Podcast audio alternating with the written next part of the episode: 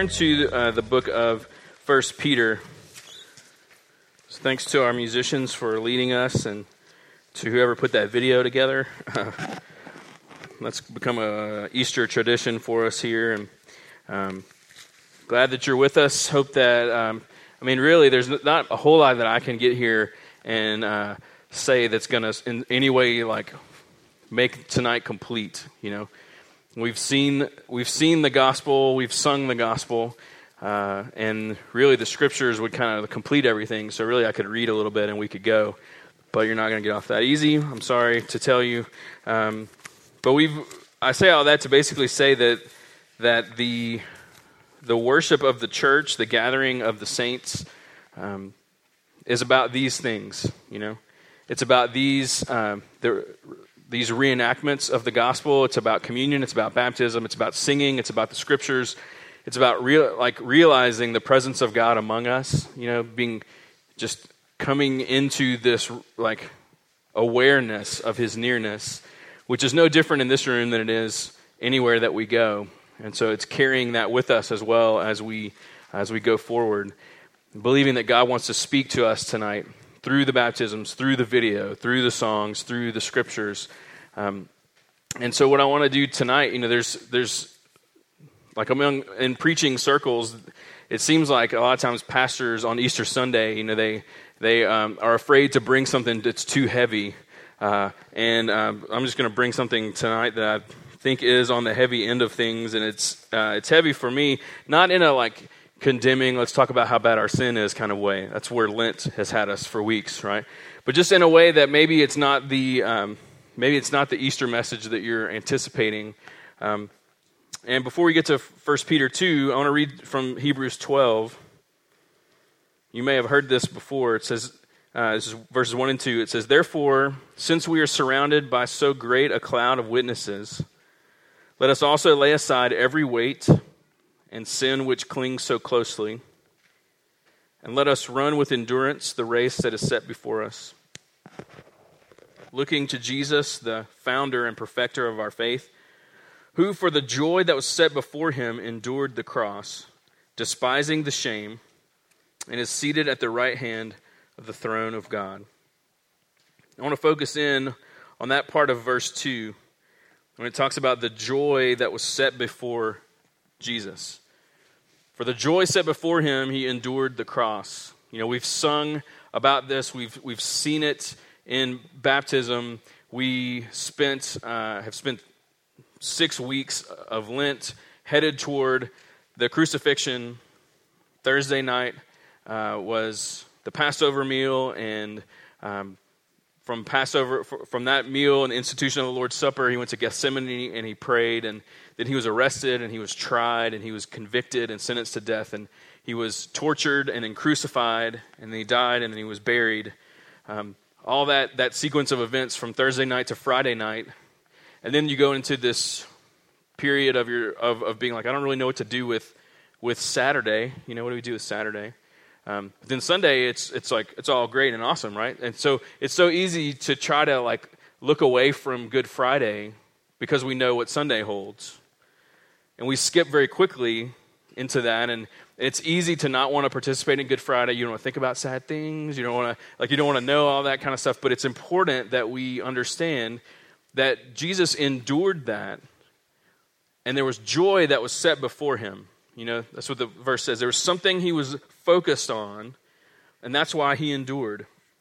There's two important theological ideas I want to like kind of toss out there and, and get through um, as as quickly as I can. And so just know that like these are these are worth entire like Sunday sermon stretched together for, for lengths of period of time. And I'm going to try to just do like a flyover real quick. All right.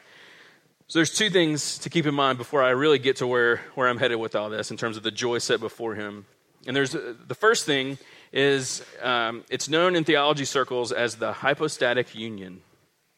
All right, so you can impress all your friends at work tomorrow with your vast knowledge of, of that. Hypostatic union basically just means that Jesus, uh, that he was both God and man 100%, uh, 100% of the time.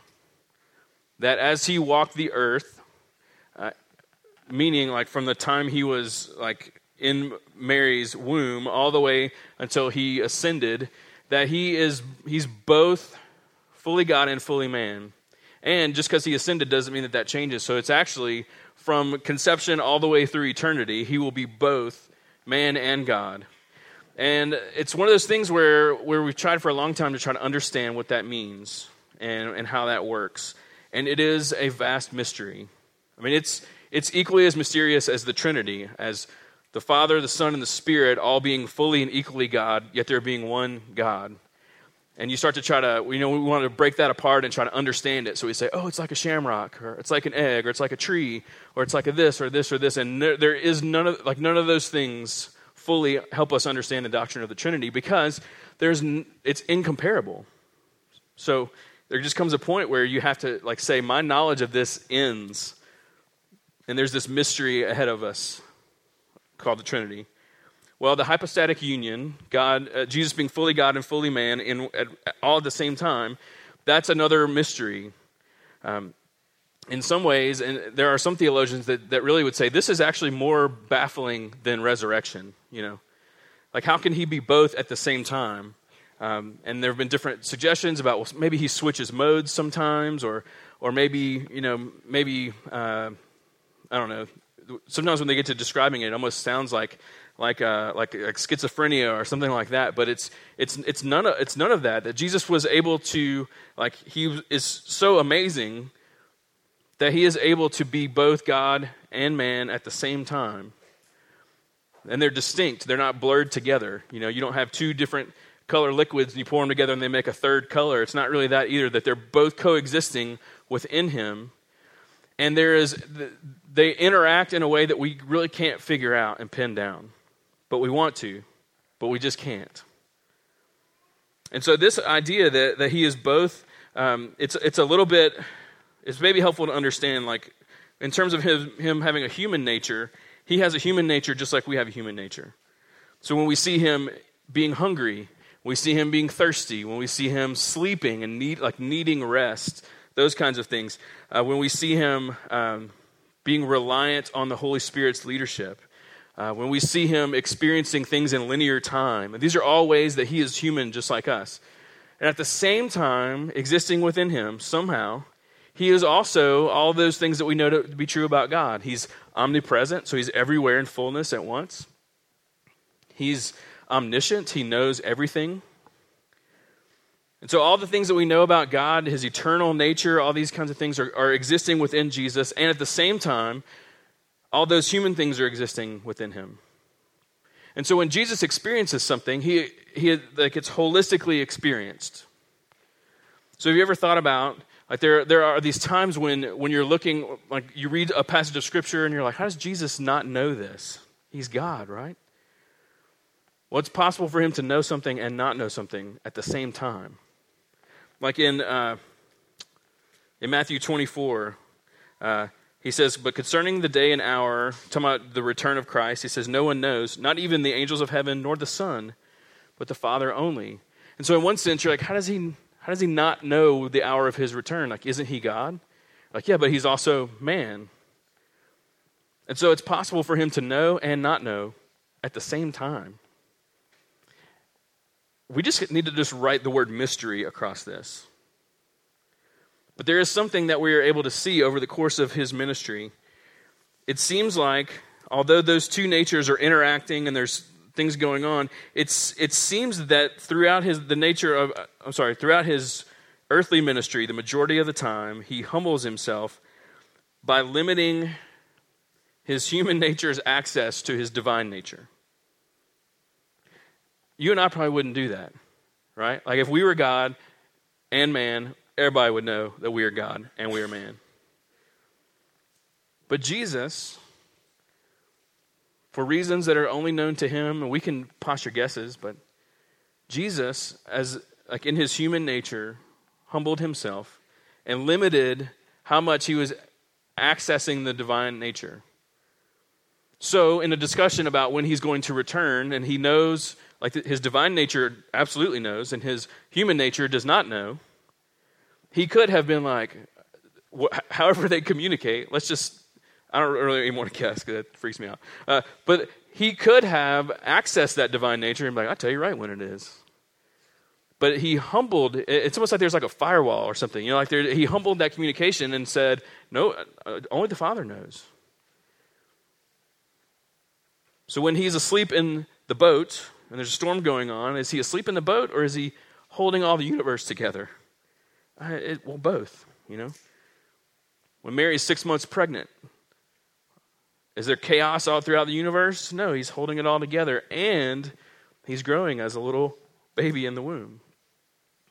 This is this beautiful mystery that we need to have like as much of a grasp on as we can. But for this for purposes tonight, we really need to think and, and be of the mindset that Jesus was a normal human like we are normal humans.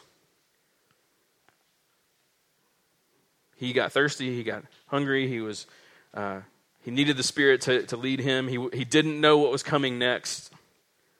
So that's very important that we understand the majority of his earthly ministry he, that is what humility looked like in his life. So the second big thing is this uh, is that Jesus was a passive participant in his own resurrection. Okay, here's what I mean. So Fisher and Jenny get baptized. Were they active participants or were they passive participants? In one sense, you could say, well, they were active because they got into the water.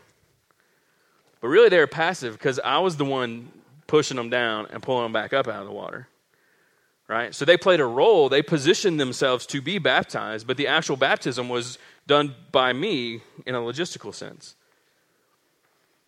There are some verses. There's really two. Uh, one's in John two, one's in John ten, that where Jesus talks about his like you know laying down of his life and and and um, taking it back up again. But there's far more verses in the New Testament.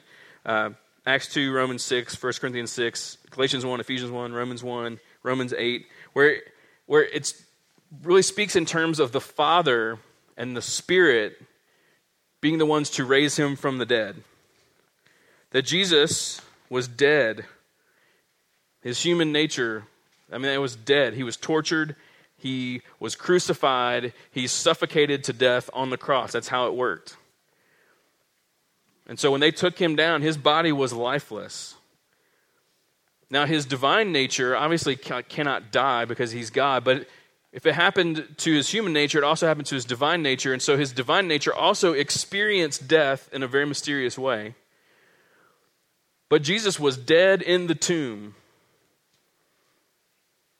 He didn't wake himself up. The Father and the Spirit resurrected him. So when you push those together, this the hypostatic union and the fact that Jesus was a passive participant in his own resurrection, uh, one, it, it, sort of it creates a little sense of awe. You're like, man, Jesus is amazing, right? Like I, I don't know how that even works, but to go back to the joy set before him in Hebrews 12 verse 2, it's really vague. You know, like it. A lot of times the New Testament writers they'll they'll say something and then they'll list a ton of examples but it just says that for the joy set that was set before him, endured the cross. It doesn't list what those joys are. And maybe that's on purpose. So for just a few minutes, I want to speculate a little bit. Uh, and it's worth it because Jesus' journey is our journey. I mean, his experience is our experience. His, his approach to obedience is our approach to obedience. And the joy set before him is the joy set before you and I. It's not different, it's the same and maybe we have enough to go on. So you are looking at 1 Peter chapter 2.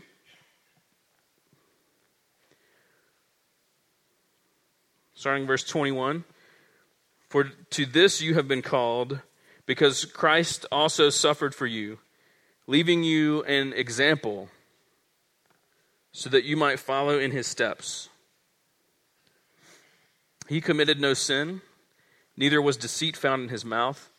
When he was reviled, he did not revile in return. When he suffered, he did not threaten, but continued entrusting himself to him who judges justly. That is significant.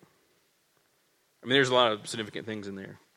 He continued to entrust himself to him who judges justly. I want to spend just a few minutes guiding our thoughts along this, this idea that when Jesus went to the cross,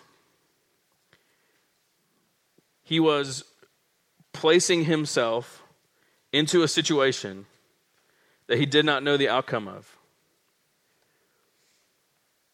That in his human nature, he's, he's linear in time. He's said some really profound things and made some, some prophetic utterances, but when it comes down to it, uh, he didn't know. In his divine nature, he knew, but he wasn't accessing that. And so, what if Jesus went to the cross, literally not sure if he would be raised from the dead? I know that sounds like such dangerous territory, doesn't it? Like you're worried that I'm like like lightning's about to hit the building, or I'm about to get turned into salt, or any of those weird things that happen in the Bible, right? But what if what if he really didn't know for sure? What if the joy set before him was not quite as crystal clear as maybe it would need to be for me or for you? A few years ago, um, I had appendicitis, and uh, some of you heard, heard, me tell a story before. And um, so I went to the emergency room, and they, uh, you know, they started running some tests and stuff, and and the doctors were they were like, uh, they're like, you don't have appendicitis. You, there's something else going on. But it's not appendicitis. I'm like, okay. They're like, we really can't figure out what it is. We're just gonna send you home. If it gets worse, come back. You know. I was like, I'm pretty sure it's appendicitis. And they're like, well it's not appendicitis. I'm like, ah, I think it's appendicitis. And they're like, what makes you so sure it's appendicitis? I was like, well, um, I'm a big fan of the show Scrubs, which is not the way you want to lead that discussion with your doctors ever. Uh, but I remembered an episode of Scrubs where this happened, and I have, uh, you know, went to WebMD, and it confirmed everything. And so I'm like, well, you know, because I have a Netflix account and access to the internet, I pretty much know exactly what's going on inside of me. And they just laughed at me and they're like, You don't know anything, but we'll wait for this one test result to come back. And I had it, I knew it, they were wrong.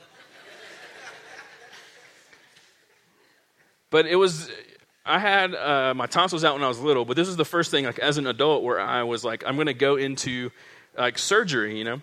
And so they put me in a, room and they kind of were like, you know, hooked me up to the, whatever, kind of flushing me out and stuff for a while. And um, my dad had left and he was going to come back in a few hours. And they just wanted me to like just get ready for surgery. And so I was in my room by myself, uh, except when Juan Jacoby came in. He's a nurse there. And he walked in and I was like, no, absolutely not. Go away. Uh, I was by myself for a few hours, and it was the it was just the weirdest place to be mentally because I was like, man, I'm about to go into surgery, and there, there's this anesthesiologist that's going to uh, determine what it takes to put me under. And then these, sur- these surgeons are going to go in, and they're going to operate on me. And uh, I'm just going to go in and basically, like, they're going to tell me to start counting from 100 backwards, and I'm going to wake up later, I think. I was a completely passive participant in that. Like I had no nothing to do except I was like, I'm sick. I need you to make me better. All I had to do was sign the form saying I wouldn't sue him if something went wrong and be there when it was time to operate. That's all I had to do. I had to trust that these doctors and nurses knew exactly what they were doing. Usually the nurses more than the doctors, right? And I just had to I just had to like let it roll.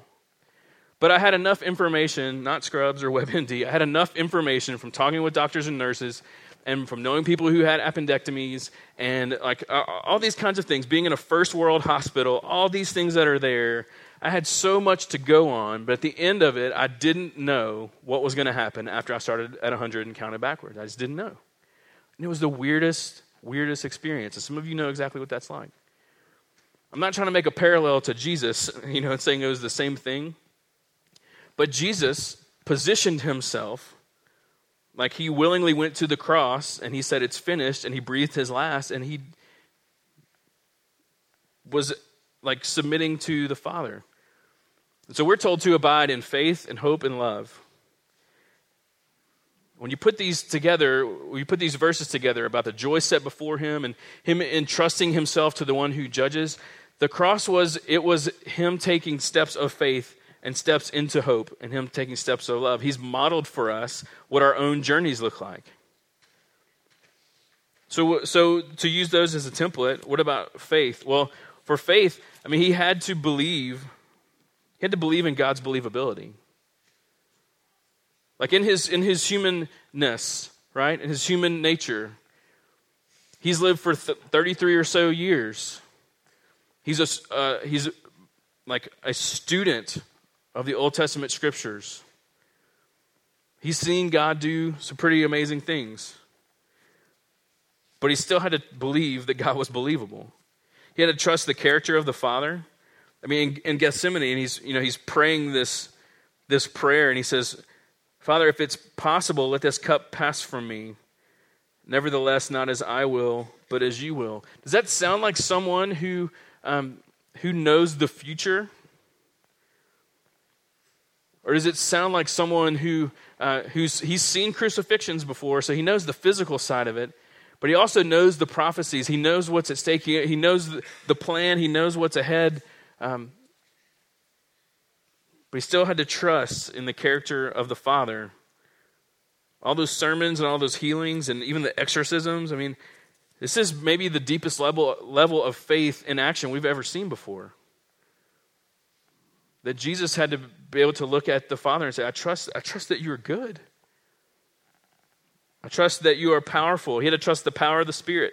I mean, he'd seen resurrection before with Lazarus, um, but this was different. I mean, this was this was not death due to like, like natural causes. This wasn't murder. This wasn't uh, something like that. This was death due to God's holiness dealing with the sins of millions of people. This was not someone else's life, this was his own life.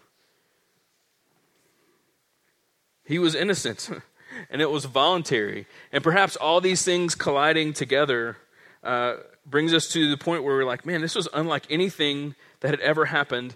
He had never seen God do this before. And so, what if Jesus, in his human nature, really had to come down to it and say, Do I believe that God is good and do I believe that God is powerful? What if that's at the heart of Gethsemane for him? What if that's why he was sweating blood? What if it wasn't even the physical pain? What if it was all the other stuff that was piling up? Well, Jesus made a conscious choice that God is good and God is powerful, that God is believable. So, what if the joy set before him? What if him entrusting himself to God looks like him going to the cross? You know?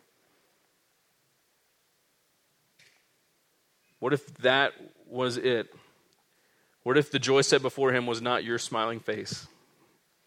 What if the joy set before him was this completely believable God? His Father, the Holy Spirit. What if it was this massive act of faith unlike anything we've ever seen? So, all right, let's jump to hope. Well, Jesus had to believe the promises that God had made. That's what that's where our hope is found. Our, our hope is, is thrown onto the things, the promises that God has made, the, the things that we've seen Him do, the things that we believe He is going to do. Our hope is, is thrown into the future and it's lassoed onto a person who is alive. Part of why our name is Living Hope. And so he had to believe that the promises God had made to him and to his people were true and that God would keep them. So, Isaiah 53, we've been going through a little bit at a time uh, throughout Lent. Look at some of the promises that are made here. Like these are these are the this is a prophecy he would have begun to memorize from the time that he was bar mitzvahed, and actually before then, and he would have known this and memorized this and taught on this and dwelled on this and be like, this this is me. These are the promises that are being made. These are spoken of me. Verse 10 says, Yet it was the will of the Lord to crush him. Oh, okay. So that's a promise he's holding on to that God's going to crush him. He's put him to grief. When his soul makes an offering for guilt, he shall see his offspring, he shall prolong his days. That's one of the promises. That after the crushing will come this, this different emergence. In the chapter before that, you know, it talks about, it compares us to being sheep who have gone astray. He says, yeah, but now they're, they're offspring, they're, they're family. That one of the promises he's holding on to is that this grief is going to be worth it because all these children who are like sheep that are straying, going their own direction, are all going to, to emerge and return and come, and now they're going to be like sons and daughters. Not rebellious sheep who are doing whatever they want. It's like, no, these are our children. This is our family. This is our kingdom. Jesus had to, he had to believe that this is true. He had to, verse 11 says, out of the anguish of his soul, he shall see and be satisfied. Jesus had to hope hey, this is going to be worth it. This is not all for nothing. It says, By his knowledge shall the righteous one, my servant, make many to be accounted righteous, and he shall bear their iniquities. For Jesus to say the promise is that it's worth it for me to bear their iniquities because they are going to be counted as righteous. Verse 12, therefore, I will divide him a portion with the many, and he shall divide the spoil with the strong. For Jesus to, to hope in this promise that, hey, there's victory on the other side of this death, that there are spoils of victory, and there's so much. And we're going to share it with every son and every daughter forever. Because he poured out his soul to death and was numbered with the transgressors, he bore the sins of many and makes intercession for the transgressors. And he's like, that's what I have to do. That's the, that, the, the hope is all encompassing. I have to go through this terrible thing. On the other side of this terrible thing is all of this greatness. He had to believe that. So in Matthew 17, he says, um, says, as they were gathering in Galilee, Jesus said to them, The Son of Man is about to be delivered in the hands of men. They will kill him, and he will be raised on the third day. So now he's starting to make some promises. Now, does he know for certain? We don't know. But what if he didn't know? What if those are, you know, he tells us in John that he just says the words that the Father tells him to say. So what if the Father is saying, tell him you're going to be raised in three days? And he's going, wait, what? Huh? Tell him that? Tell him that. But they probably won't remember. They definitely won't remember. Tell them anyway. They'll remember when you're alive.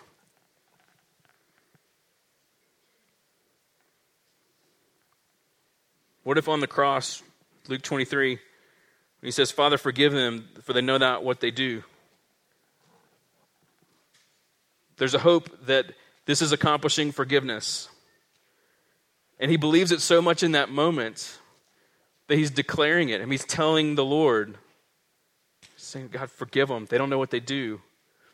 He ain't not changing his mind at that point. It's getting worse and worse and worse, but he's not reverting. Why? Because his hope is in something greater. He tells that one of the thieves next to him, Truly I say to you, today you'll be with me in paradise. That's the, that's the statement of a dying person who's completely confident in what is next. But that's hope. That's not knowledge, right? That's hope. He doesn't know for a fact, but he believes it deeply. The end of his life, he says, Father, into your hands I commit my spirit. He breathed out his last. And he died. I mean, he went into death. He went and joined like the dead. That's where he went. He didn't die and then like 30 minutes later, like poof, pop back to life. And No, they took him down, they buried him in a tomb, they rolled a rock in front of it, and they put guards outside so no one could steal the body. I mean, this was literal death.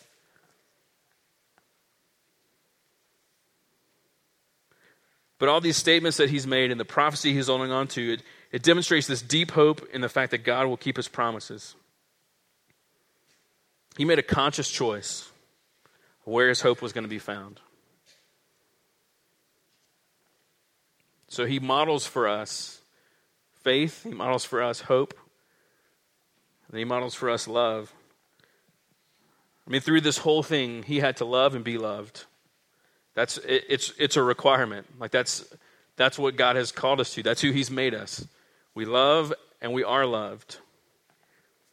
John 15, Jesus says, Greater love has no one than this, that someone lay down his life for his friends. Paul, reflecting on this in Romans 5 8, says, But God shows his love for us in that while we were still sinners, Christ died for us. 1 John 4, again, a reflection looking backward says, In this the love of God was made manifest among us, that God sent his only Son into the world so that we might live through him. In this is love, not that we have loved God, but that he loved us and sent his Son to be the propitiation for our sins, to be the one to take all of that holiness dealing with sin, for him to be the one to take it. There's love from Jesus to the Father and the Spirit. I mean, a love that we will only know in eternity, but we can learn more and more about it. Love for you, love for me, love for the nations, love for those who don't know Him. All of this was done out of love. He loved through it all, and He decided that it was worth it. So, at first, it probably sounds kind of silly to think of it in these ways. But thinking about it from his perspective, from his human nature, Jesus had to say yes to a sacrificial death, a substitutionary death. And then he had to just trust God to raise him from the, from the grave. He positioned himself to die, believing that there was resurrection on the other side of it, but not knowing. He decided that it was worth it. So, what does all this matter? Well, I can tell you why it matters because he's alive right now. Like, it's not, I mean, like, we're talking like historical fact. Hundreds of eyewitnesses. And not like Elvis sightings, you know, like a gas station outside of Tupelo. I'm talking like 40 days worth of hundreds of people seeing him, talking to him, looking at the scars in his hands He's alive. So you tell me, is God believable? Is he, tr- is he trustworthy? Is he powerful? Is, is, is our hope being placed on him ridiculous? Do we think that he loves us? Jesus is alive, and that changes everything. Now, I know a good preacher is supposed to bring it home, right? And make like really practical applications for our lives, but I'm just going to let you do that later. You know what you're facing that requires faith and hope and love. Hopefully, maybe we're seeing Jesus as, a pat, as patterning those things. But it's really not about that at the end of the day. We have to worship this God who's good and strong and loving and faithful. We have to adore this Savior who would willingly leave heaven and endure such heartache and entrust himself to the unknown just because he loves and is love. We must bow to this God who would form a plan that involves such self sacrifice, including crushing his own son for the sake of eternally redeeming those he loves. We must stand in awe of this kind of power that can conquer sin and death and the enemy and absorb the pain that our rebellion caused. We must submit to the one who's done all this and opens up his life and kingdom to share in his sufferings as well as the spoils of his victory. Jesus said yes to this God, and so should we. Let's stand together.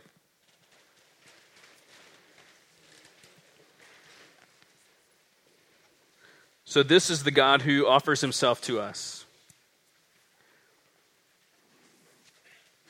And so, we're going to take communion. It's what we do, it's, it's a part of our response to him. Because, like, just to be able to stand in awe and worship this God requires grace. We can't, I mean, on our own, we, we bring nothing. And he offers that to us. He offers himself to us to connect us to this God. And so, one gift he's given us as his people is, is communion. It's the body and the blood that we're, we're tying into this uh, beautiful story.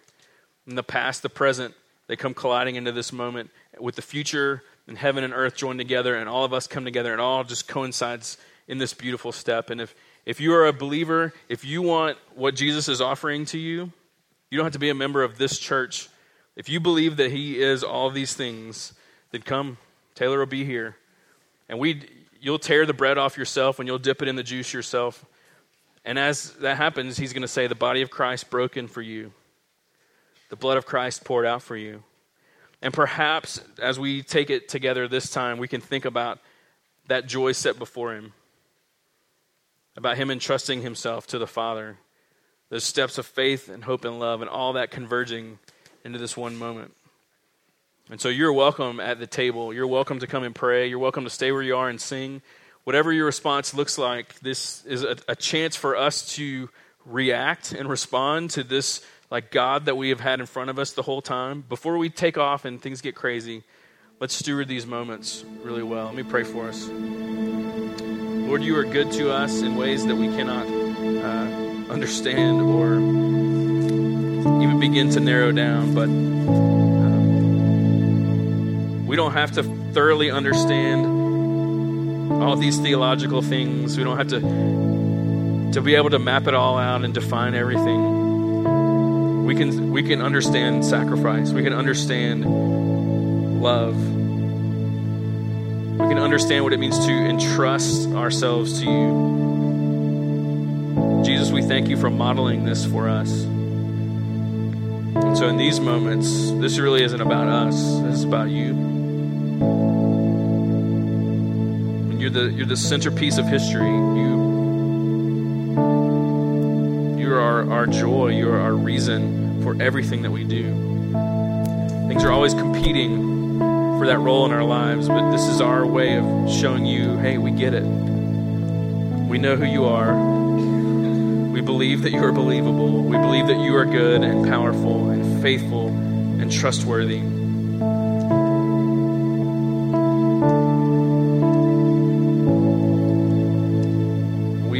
That you are with us, offering yourself to us. So we say yes in these different ways, in these closing moments, we say yes. We ask for your help with all this. In the name of Jesus, amen. The table is open. Let's respond for a few minutes before.